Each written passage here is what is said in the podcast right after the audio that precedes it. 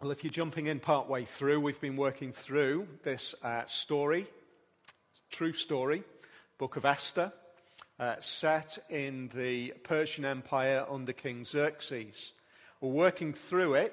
There's a central verse in it where, which we will come to, where we see that uh, it's possible that Esther might be where she is for just a time as this. But we are also, as we're working through it, I think recognizing that in lots of ways, this book that was written thousands of years ago is incredibly helpful in us understanding today.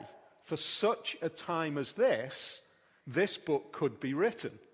It helps us to engage and to understand, come to terms with the uh, world that we live in. It's remarkable because it doesn't contain the name of God from beginning to end. Remarkable book that. It is written as a narrative. Any great story writer carries you along. You know, you've read some books. Well, you've probably started reading some books, and you've got, you know, quarter of the way through. Maybe you've kind of grueled it out to halfway through and you've thought, forget it, I'm gonna, not going to bother because this, this story writer just isn't carrying me along. Every great story writer carries you along with the story, engages you, gives you a picture of what is going on. This, I find this particular story written in a brilliant way. We come to chapter 2, and if we think about it in this way, chapter 1 is about setting a scene, creating the environment, introducing one of the main characters by temporarily placing another character in there. So we've got King Xerxes, who's crucial to the story, a king on the throne, and Vashti, who is his queen, who is temporarily there uh, and yet is incredibly important to the way the story unfolds. That's the environment. Now we have that second chapter, it's almost scene two, next phase of the story. Now let me introduce you to the next characters the story writer is uh, opening up for us. As we get to meet for the first time the heroine, Esther and her older cousin, Mordecai. So let's dig into this and let's see where this story takes us. The first thing that we see is it continues, as every good story does, with uh, connecting with what's gone on before. We find King Xerxes, he's been furious. If, we've been, if you've been up with us up to now, apologies a one minute recap, King Xerxes has got rid of Queen Vashti because he's furious with her because she wouldn't appear at his command in front of all his uh, drunken comrades at the end of a party. He's written a law with the encouragement of his cronies around him. He's written a law that has banished her permanently from his presence. Um, you've probably heard of the, the phrase, um, uh, the law of the Medes and the Persians. It's, it's entered into our general language, maybe not quite as much now as in the past, but basically, the law of the Medes and the Persians is something that absolutely could never be overturned.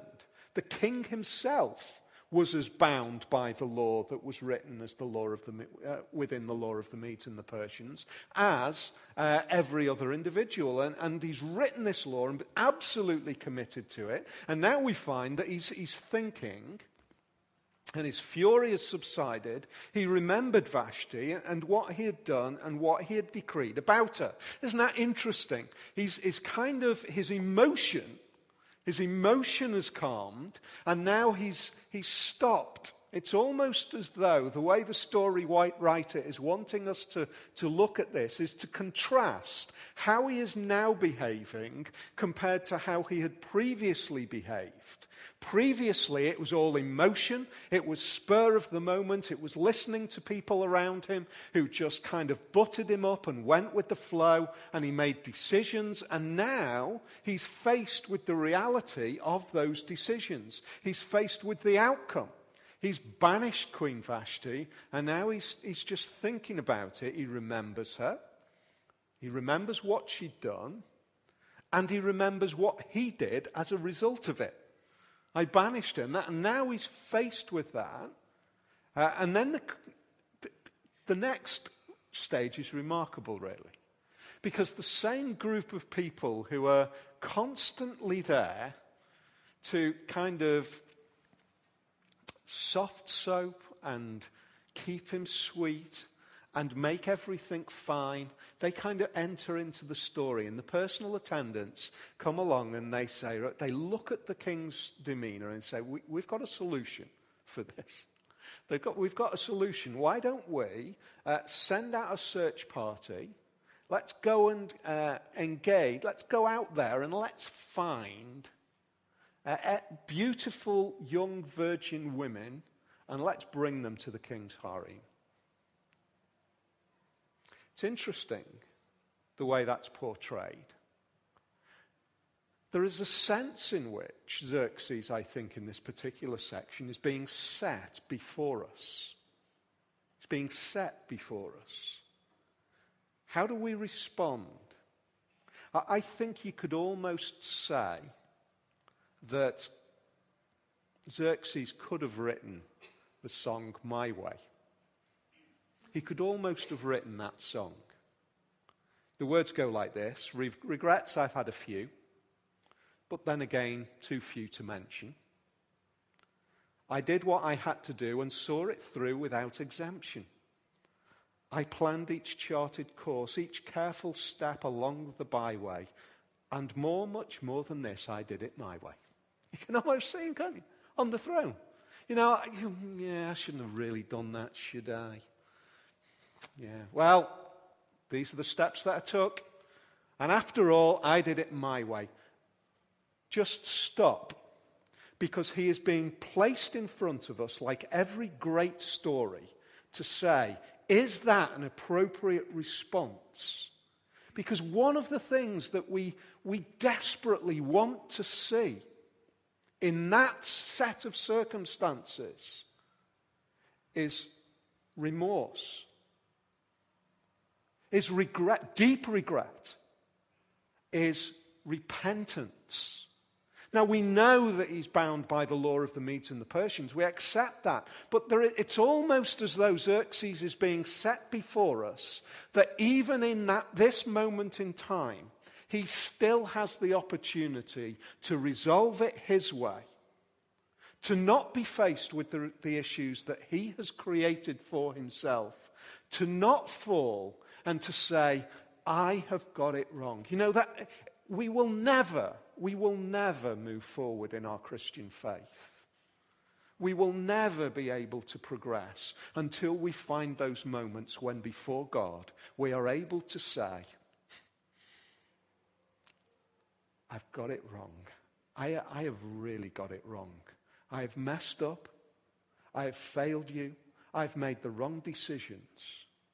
Why couldn't he do that? Why was it that Xerxes was not able to do that? Well, firstly, because he had a whole group of people around him who were continually reinforcing his rightness. Continually reinforcing his rightness continually smoothing the way for life to be okay. And as we saw last week, nobody was saying at any step of the way, stop. That is not a loving thing to do. Because the outcome of that kind of environment is that you never stop and say, I'm sorry. You never stop and say, I'm sorry.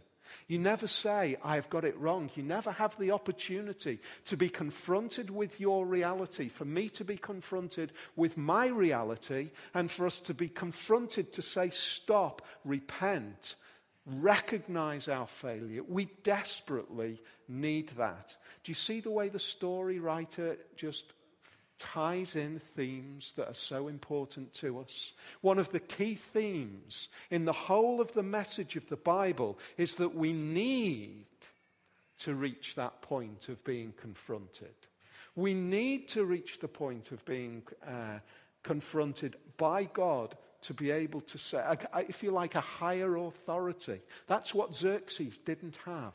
He did not have that higher authority that confronted him and challenged him and called him to repent. And the great thing is that we have a God who loves us enough to confront us. Maybe you're thinking about this whole idea and you, of uh, the Christian faith. You might be at that point of saying, well, one of the things that uh, is troubling about the Christian faith for many is the idea that we, we say that we've got it wrong. We, we admit our failures. Because after all, in our, in our culture today, to admit to that uh, and to really take it on board is a direct challenge to our self esteem. And our self esteem cannot possibly be confronted because that is, the, that is the death of us. If our self esteem falls apart, that's the death of us. You know, the great thing about the Christian faith is that God does not crush us with that confrontation. It's not designed to crush us, it's designed to liberate us. It's designed to, to, to show us the freedom that comes from being honest in our failures, the liberation that comes from a higher voice above us that says, This is where you are in a sense, Xerxes is the king on the throne who doesn't have that. We have a king who is on the throne and a king who is able to stand in that place and say, You've broken my law. That in a sense, the law of God is like the Medes and the Persians. It cannot be repealed. It is absolute. It cannot be changed. It stands absolute. But it is not there to crush us. It is there to confront us because he then says, I can bring grace and mercy and forgiveness. Isn't that great news? That we see the comparison there straight away. One king on the throne who's unable to do anything including repent himself, and another king on the throne who is able to accept those who have failed against him. Do you see, Vashti can't get any more to that king who she, in human terms, failed against.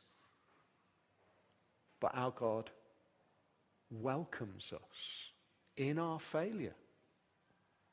It's great news. So there's the scene. The information comes. Why don't we just set up this great plan? Let's go and find beautiful young virgin women and let's bring them into the harem so that the king might have free choice. That's freedom. That's liberation for the king. That's great hope for the king. We can keep this king happy. We'll just fill the harem with beautiful women. We'll give them beauty treatments. We'll put them under the charge of Hegai. And then we'll make queen the one who pleases Xerxes in place of Vashti. Story ends and breaks in now with the next little introduction. In a sense, this introduction is, is identity for the individuals. It's defining their identity. There was in the citadel of Susa a Jew of the tribe of Benjamin named Mordecai, son of Jair, the son of Shimei, the son of Kish, who had been carried into exile from Jerusalem from Nebu- by Nebuchadnezzar, king of Babylon, among those taken captive with Jehoiachin, king of Judah. Mordecai had a cousin named Hadassah. She was young, she was beautiful. There's this little family. It says that he was taken in. The way the, the, way the original language actually uh, carries us along there is that it's not Mordecai who was taken in. That would have happened far too, uh, far, too far into the past for it to be Mordecai himself. It's, it's, if you like, it's this family unit who've been taken captive. They've already been taken captive by Nebuchadnezzar, which is tying this story in again to the book of Daniel, which we see connected to this book of story of Esther. Uh, that's the kind of flow of the history. We see that Mordecai and his uh, young cousin, who probably, certainly um, Esther, most likely Mordecai, well, yes, absolutely Mordecai would have been born in captivity. Is this young girl, Esther? Say young girl because that's how we would now define it. She was probably between 13 and 16. Uh, and the, there are two things that uh, really the story writer is wanting us to understand. The first thing is we, he wants us to understand who she is in terms of her identity. She is a Jew. She, in other words, the way the story is portrayed, she is clearly God's person, or these are God's people, identified by their lineage. These are God's people in captivity, although by this stage they would have been free to go, but their environment had caused them to be in Susa. They're identified. It's as if the, the story writer is, is shining a light with a different color on this little family. But there's more. This is God's people with family history, with a sense of the personal. It's personal in two ways, and I think it's beautiful the way the story writer describes it. Firstly, she's described as Hadassah. That's her Jewish name. She's also known as Esther, which is her Aramaic name, which is the name that she would probably be used, would probably be used while she's, if you like, out and about. Uh, in Susa, you know, she's out and about, she's, she's in the marketplace, she's, she's in that bigger environment, she'd probably be Esther. I'm guessing that the way the storyline, uh, the way the story is written, in that little family environment, she's Hadassah. It's just this really touching little way of communicating relationship and care and compassion in this little family. But there's more. Because the background for Esther is that she's an orphan. Her mother and father have died. And she's been taken into care under the care and love of Mordecai. Mordecai is looking after his young cousin. It's beautifully portrayed, deliberately beautifully portrayed. Because the contrast is one of profound disruption. There's this beautiful little family scene care, compassion, this young Hadassah in the family unit who is ripped out of that family unit ripped out of that family unit. She's taken because of the edict that is made in the royal palace. I want you to imagine what this might have been like. Imagine it happening in our country.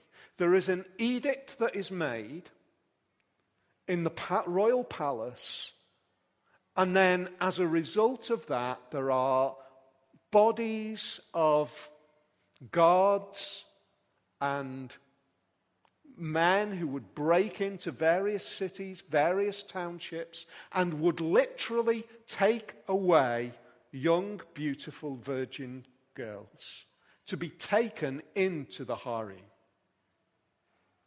That is what is going on. Now, I, I want to portray it as strongly as that because it has been portrayed in various circles as here's this young girl who's given kind of the golden ticket, the hot shot, the great opportunity, the opportunity to get in there with the king. That's the way it's been portrayed by some. There is a harsh reality to this that Esther is being trafficked.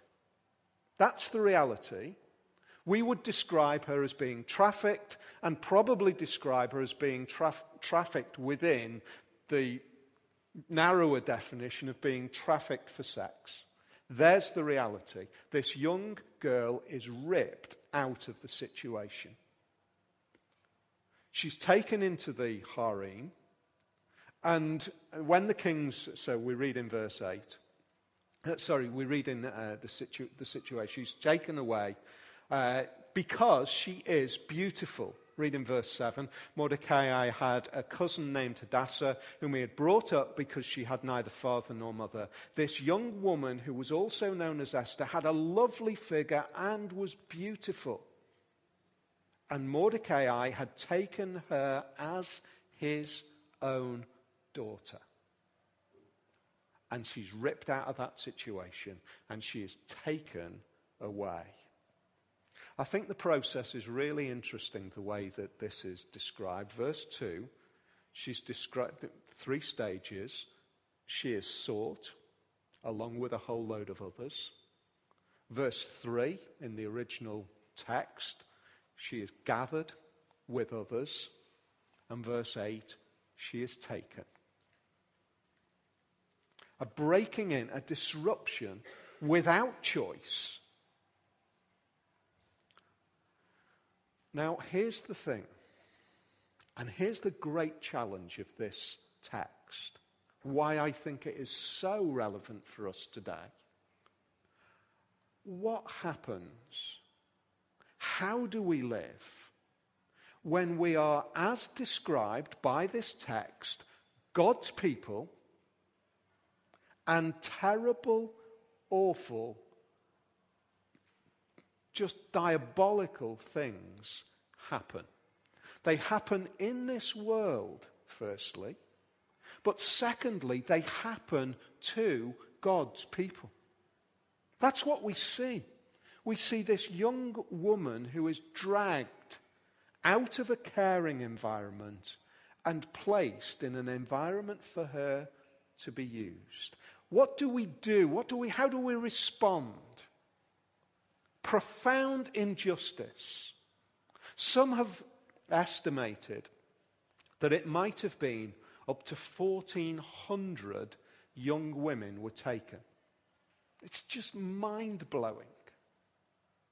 And yet, the reality is that that kind of inhumanity of individual human beings towards other individual human beings is the reality of the world that we live in, isn't it?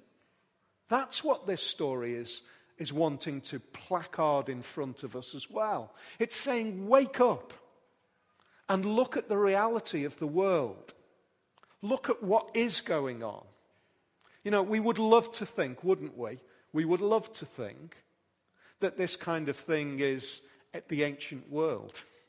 We'd love to think that this kind of thing only happened back there in the ancients, the uncultured, the, the awful ancient world. But you know, the reality is inhumanity of, of individuals towards others continues now. It continues now.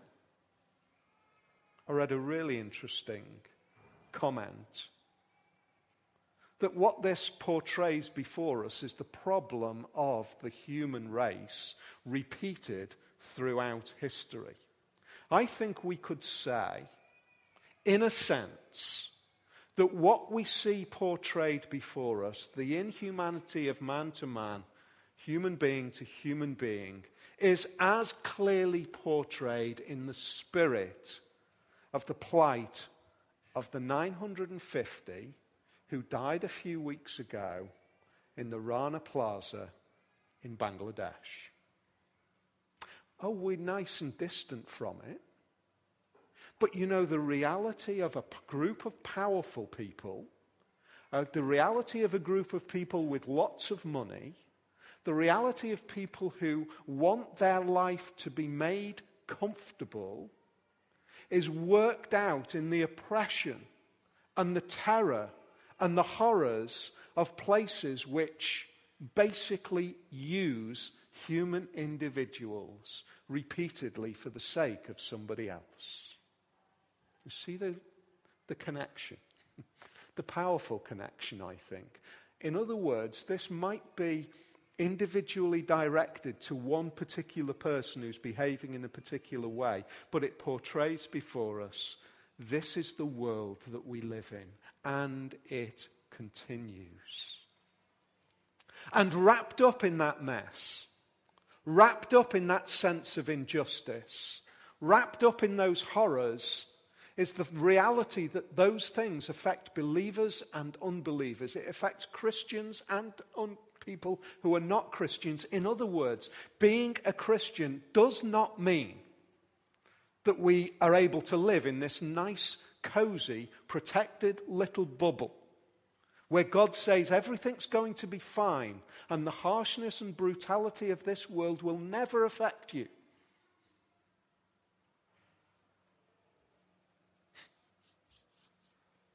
So, what happens?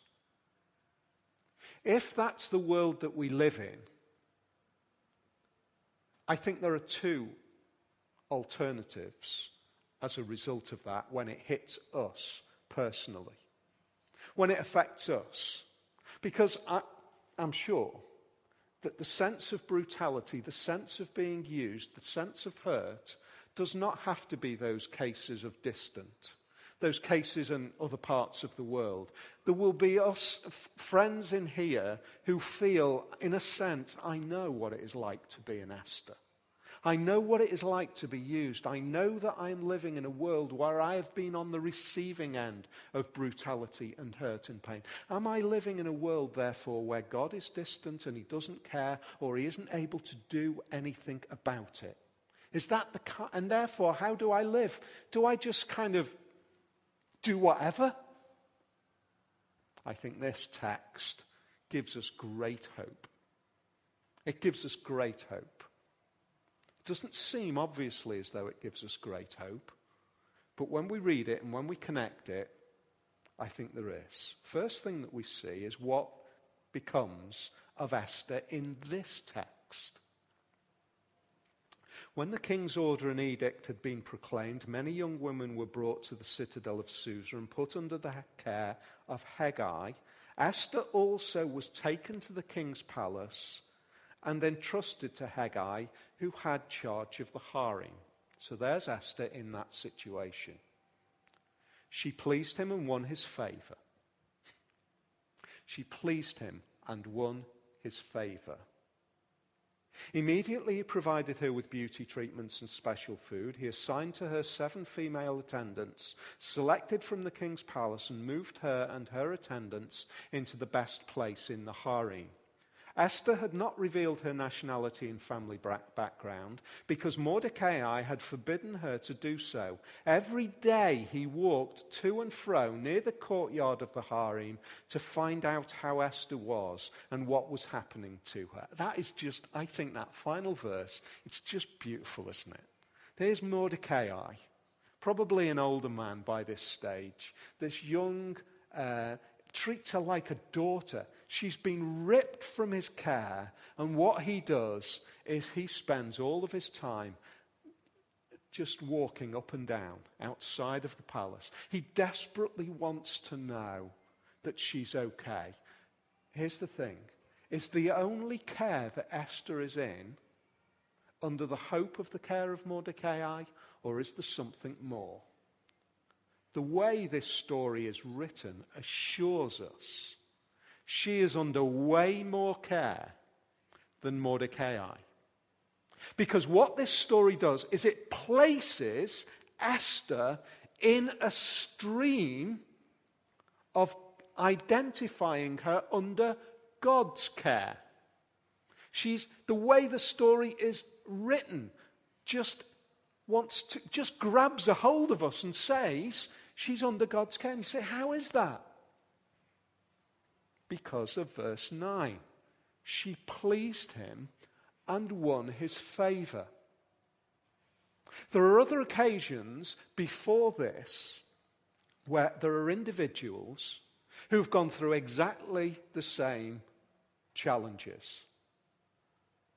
And they have been shown to be in God's care. One of the individuals is Joseph, goes into Egypt. He's taken uh, by slave traders, sold to Potiphar, who's an incredibly powerful man. And what does it say about Joseph? He found favor before Potiphar. And then it all goes horribly wrong and he ends up in jail. And in jail, he found favor before the jailer. He found favor before the jailer. And the way the storyline of Joseph unfolds is those various steps as we see it unfolding is God's hand working out in the life of Joseph. Working out to assure that these various stages that seem completely disastrous, seem absolutely impossible, that this could in any way be according to God's will and purpose. And yet we see it worked out that this is God working behind the scenes. There's another one connected with this very land, Babylon. Daniel. Daniel's taken as a slave, effectively, and he found, finds favor in the court of Nebuchadnezzar. And he becomes instrumental in being God's voice in that situation. He lives out faithfully and he becomes God's voice in that place. Later on, it looks as if it all falls apart and he finds favor again in the eyes of Darius. hey, is there some kind of a pattern going on here? Is the story being written in such a way to tie us in to the little prompts that the Bible is showing for us as we go through the way God deals with his people? Is there a little glimmer of hope here? I think there's more than a glimmer of hope when we're able to see it from uh, probably about 3,500, 3,000, 2,500 years later. We can see the whole of the thing. We can see that when the story writer says she found favor in the harem, it's a little hint, it's a little indication to say, do you know what? God is working. Behind the scenes, where it seems as though God is silent, God is present. We don't know why yet. We don't know how. We don't know what the relevance of it is. It's in the middle of the most awful of situations, and yet the story writer is giving us a prompt to say, God is working. So what? So, Esther, if God is working, how are you to live? Live faithfully. Even in the middle of that. Daniel, how are you to live? Live faithfully. Even in the middle of that. Joseph, how are you to live? Live faithfully, even in the middle of that. Because when it looks like the wheel has fallen off, when it looks like life has completely derailed, God is working. There's the hope. There's the truth. There's the reality. What does that say to you and me today? Does God absolutely give us every confidence by personally speaking to us just before a crisis happens and says to us, Listen, this is going to happen, but don't worry, I'll be there. No, he doesn't, does he? You know, those crises just explode in life, they just hit us.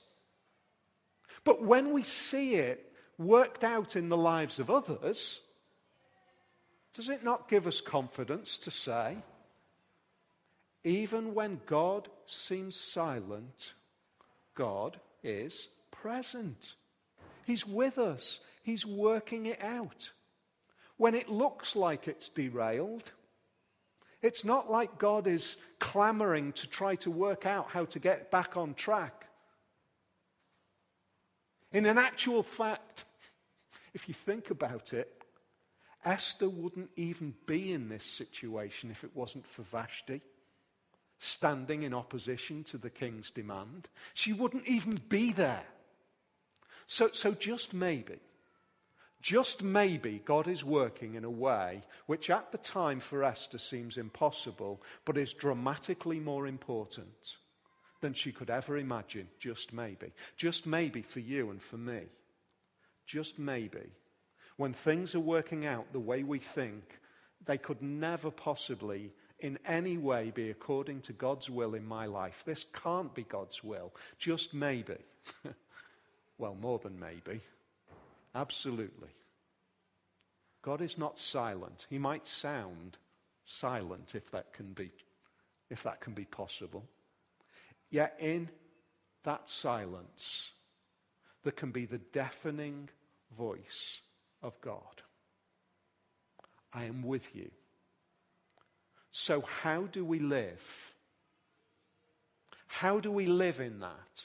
The writer of Hebrews makes the most incredible connection, which I'm going to close with. Hebrews chapter 13, 1 to 5. This is a promise that God is with us, that He'll never leave us. Hebrews 13, 1 to 5 says this Keep on loving one another as brothers and sisters. Do not forget to show hospitality to strangers. For by doing so, some people have shown hospitality to angels without knowing it. It's Abraham. Continue to remember those in prison as if you were together with them in prison, and those who are mistreated as if you yourselves were suffering. Marriage should be honored by all, and the marriage bed kept pure, for God will judge the adulterer and all the sexually immoral. Keep your lives free from the love of money and be content with what you have. That sounds all uh, as though the writer of Hebrews is saying, look, this is how to live. Okay? He's saying this is how to. In other words, when there is a tendency for us to let go of that commitment because life is difficult, because it hasn't worked out the way I want it to work out, uh, when it looks as if a better option would to de- decide to be not faithful, the writer of Hebrews is saying, continue to live faithfully. And then he goes on to say this, and this is the mind blowing bit that I found. Why should we live like that? Because God has said, Never will I leave you, never will I forsake you. You see the connection? Because it's not apparent.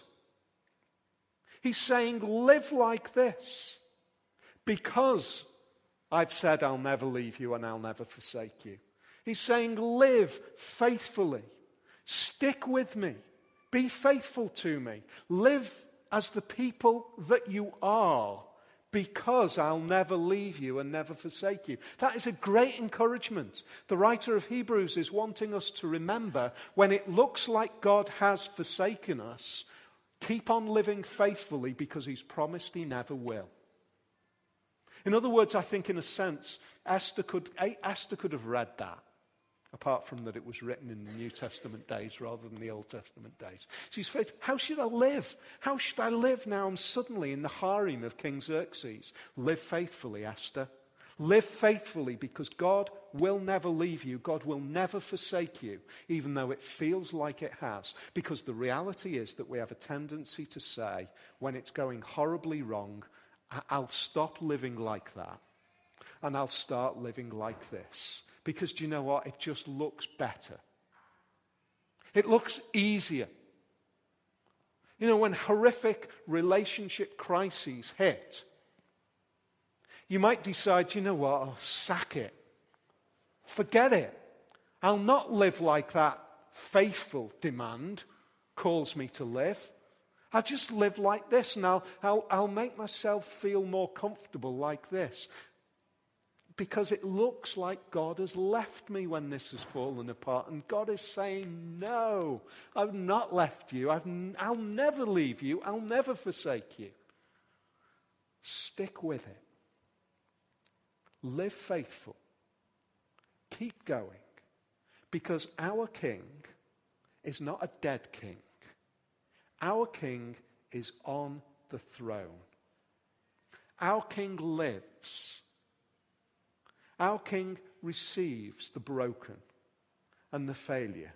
and the ones who are struggling with the challenges of living in the world that we live in today. And he says, Keep going. I'll never leave you. I'll never forsake you. I give you my spirit so that you might be those who are able to live faithfully to me. And when you fall over, I'll pick you up and I'll still receive you. Keep going because it may well be that your very situation is precisely what God is going to use for good in the future.